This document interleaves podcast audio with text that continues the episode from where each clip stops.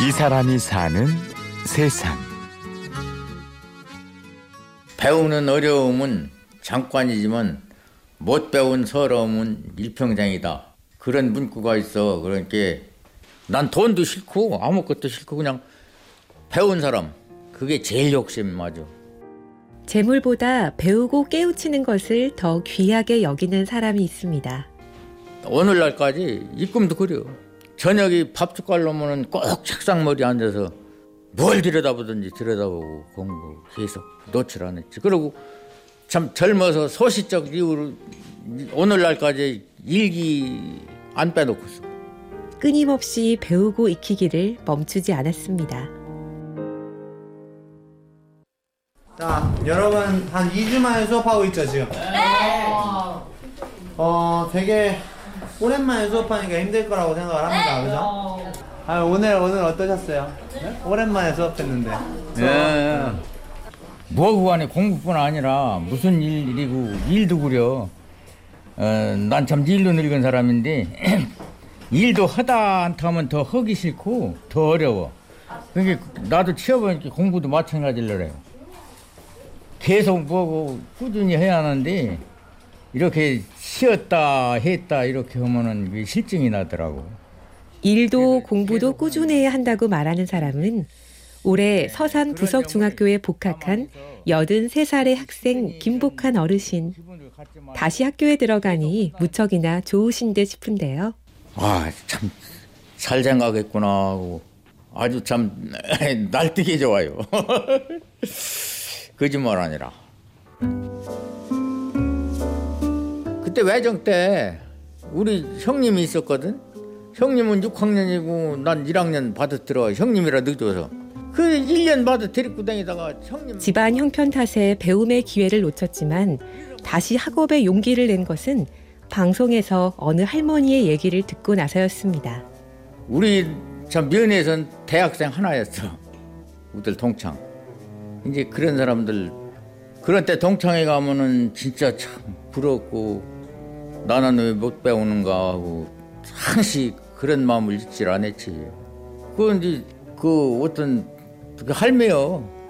할매가 참 텔레비 나오면서 그런 얘기를 했더만 정부 덕분에 어, 나도 거기 학교에 들어가서 배 갖고서 이제 너무 갈치는 입장이 됐다고 그래서 직접 교장실에 연락해봤지 전화로 여기 부석중학교 학교에서는 기꺼이 복학을 허락했고 등하교 편의를 위해 교통편을 제공했습니다. 오경수 교장입니다.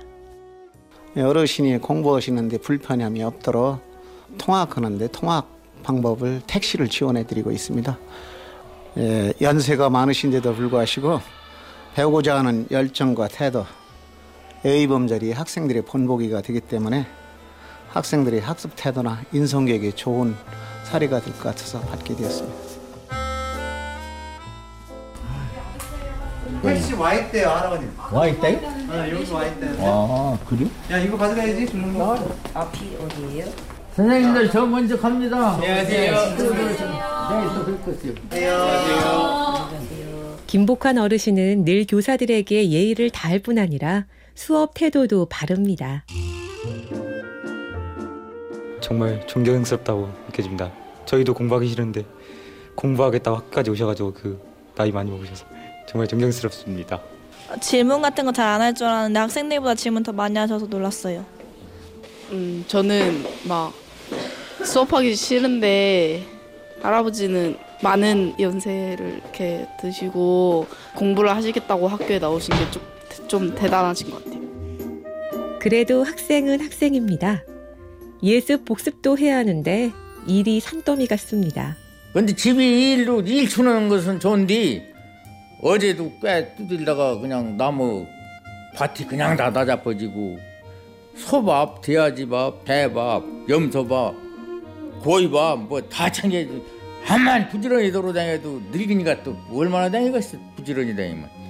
그렇게 한 몇 시간 걸려. 그렇게 공부 는 굉장히 참 손해 보더라고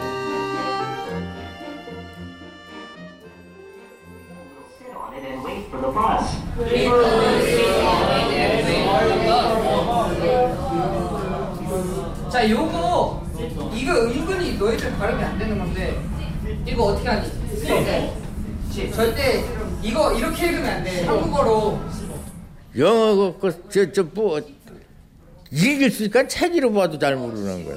더군다나. 그래서 난 저 뭐요 애들하고는 수준이 원체 안 맞으니까 이제 기초 그런 거 이제 구해서 그걸로 하지. 알파벳 익혀갖고. 기억력도 문제인데 그중 제일 걱정스러운 것은 시험입니다. 참 시험지 들고 있으면은 아이 긴장되고 말고 어렵죠. 아, 아이 큰 걱정되죠. 순전히 빵점으로 생각했지 다.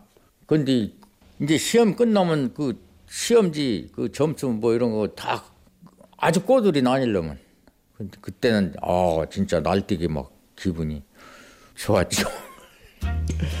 빵점으로만 생각했다가 아 나도 이 정도요 이게 이게 내가 한 일인가 막 그냥 기운이 나고 막 막 그런 기분이 막 확 그냥 달라져 갖고 아 더 진짜 열심히 해야겠구나 예? 이 사람이 사는 세상. 배우고 때때로 익히니 즐겁지 아니한가. 공자 말씀처럼 배우기를 즐기는 83살 중학생 김복환 어르신을 만났습니다. 취재 구성 이순곤, 내레이션 임현주였습니다.